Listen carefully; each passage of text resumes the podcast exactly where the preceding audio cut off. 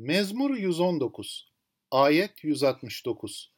Feryadım sana erişsin ya Rab. Sözüne göre bana anlayış ver. Bu ayette dua eden kişinin ağlayışıma bak dediğini ya da seni bu ağlayan bir ruh haliyle ihtiyacım içinde çağrışıma bak dediğini görüyoruz. Ve burada gayretle yapılan dua ortaya çıkıyor. Çünkü gerçekten bir ağlayışla yalvarma söz konusudur. Tanrı'nın sözünü, emirlerini, kanunlarını, hükümlerini bu denli düzenli bir şekilde öğrenmek için çalışan bu kişi, bunu yaşamak ve bunu savunmak için çalışan bu kişi başka türlü nasıl dua edebilirdi ki? Bu ayette tutkuyla yapılan duayı görüyoruz. Feryadını, ağlayışını Rab'be kaldırıyor ve Rab'bin sözüne bakaraktan Rab'den kendisine anlayış vermesini dileniyor. Mezmurcu bu uzun dua ve ilahisinin sonuna geldiğinde Rab'den anlayış istiyor. Bütün 119. mezmur boyunca mezmurcunun yaptığı duaya baktığımızda sonuna geliyor neredeyse ve Rab'den anlayış istiyor.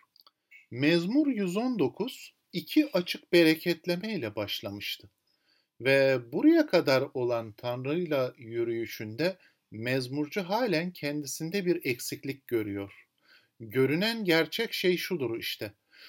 Bu birinci ayetten itibaren Tanrı'yla yürüyüşünde öyle bir noktaya geliyor ki Tanrı'yı biraz daha fazla tanımış oluyor aslında ama Tanrı'yı tanımakta ilerlediği için de kendisinde olan eksiklikleri daha fazla görmeye başlıyor. Bu noktada mezmurcu kutsal yazılara odaklanarak Tanrı bilgisinde ilerledikçe bir zamanlar bilgisizlikle ya da imansızlıkla yaptığı günahları daha çok fark ediyor. Daha net bir şekilde görüyor kendi günahlarını, zayıflıklarını. Tanrı'nın kutsallığı karşısında kendi değersizliğini fark ediyor açıkçası.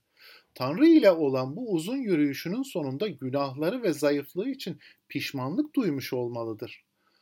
Farkında olduğu bütün bu şeylerin Tanrı önündeki duasına engel olmaması için gayretle, titreyiş ve ağlayışla duasını Tanrı'ya yükseltiyor. Duası işitilsin, kabul edilsin istiyor.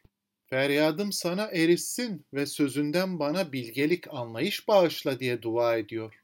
Yani mezmurcu Tanrı'yla yürüdükçe, Tanrı'yla ilişkide güçlendikçe bütün geçmişin yanlışlarının farkına varıyor, insani zayıflıklarını Rabbin gözünden görmeye başlıyor ve Tanrı ile olan ilişkisinde engel olabilecek şeylere karşı dikkatli olmak için anlayış, bilgelik dileniyor. Böylelikle geçmişin hata ve günahlarının bir daha yaşanmamak üzere yenilenmesi, bağışlanması ve düzeltilmesi ihtiyacıyla dua ediyor. Ve esas ihtiyacının kendisini kutsal yazılarda açıklayan Tanrı'nın görüşünü edinmek olduğunu burada düşünüyor.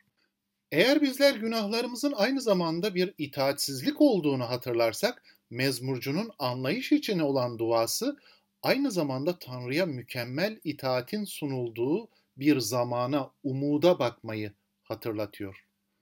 Genelde günahtan, kötülükten, zarardan korunmak, sağlık, maddi ihtiyaçlar, duygusal beklentilerimizin sağlanması şeklindeki dualara bakınca mezmurcunun anlayış dilenmesi, Tanrı'yı tanımanın, onun iradesini bilmenin ne kadar önemli olduğunu bir kez daha gözden geçirmemize yardım eder.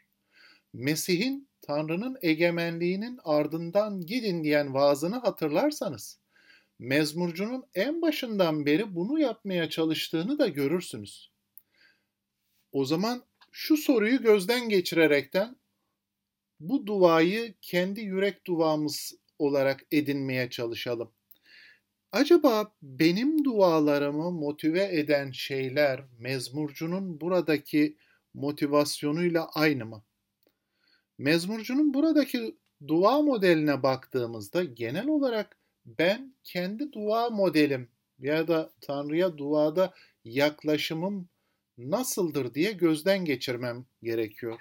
Rabbin sözündeki anlayışı edinebilmem için aydınlanış istemem gerekiyor. Göklerin egemenliğinin ardınca giden bir yaşam için gerçeğin bilgisini kavramamı sağla diye dua etmem gerekiyor bu yazılara baktığımda. Bunun için henüz geç kalmış değilsiniz. Daha önce böyle düşünmediniz belki. Ama henüz nefes aldığınız şu anda bunu düzeltebilirsiniz ve şimdi benimle birlikte dua edin o zaman mezmurcunun sözüyle. Feryadım sana erişsin ya Rab. Sözün uyarınca akıl ver bana. Size bereket olsun.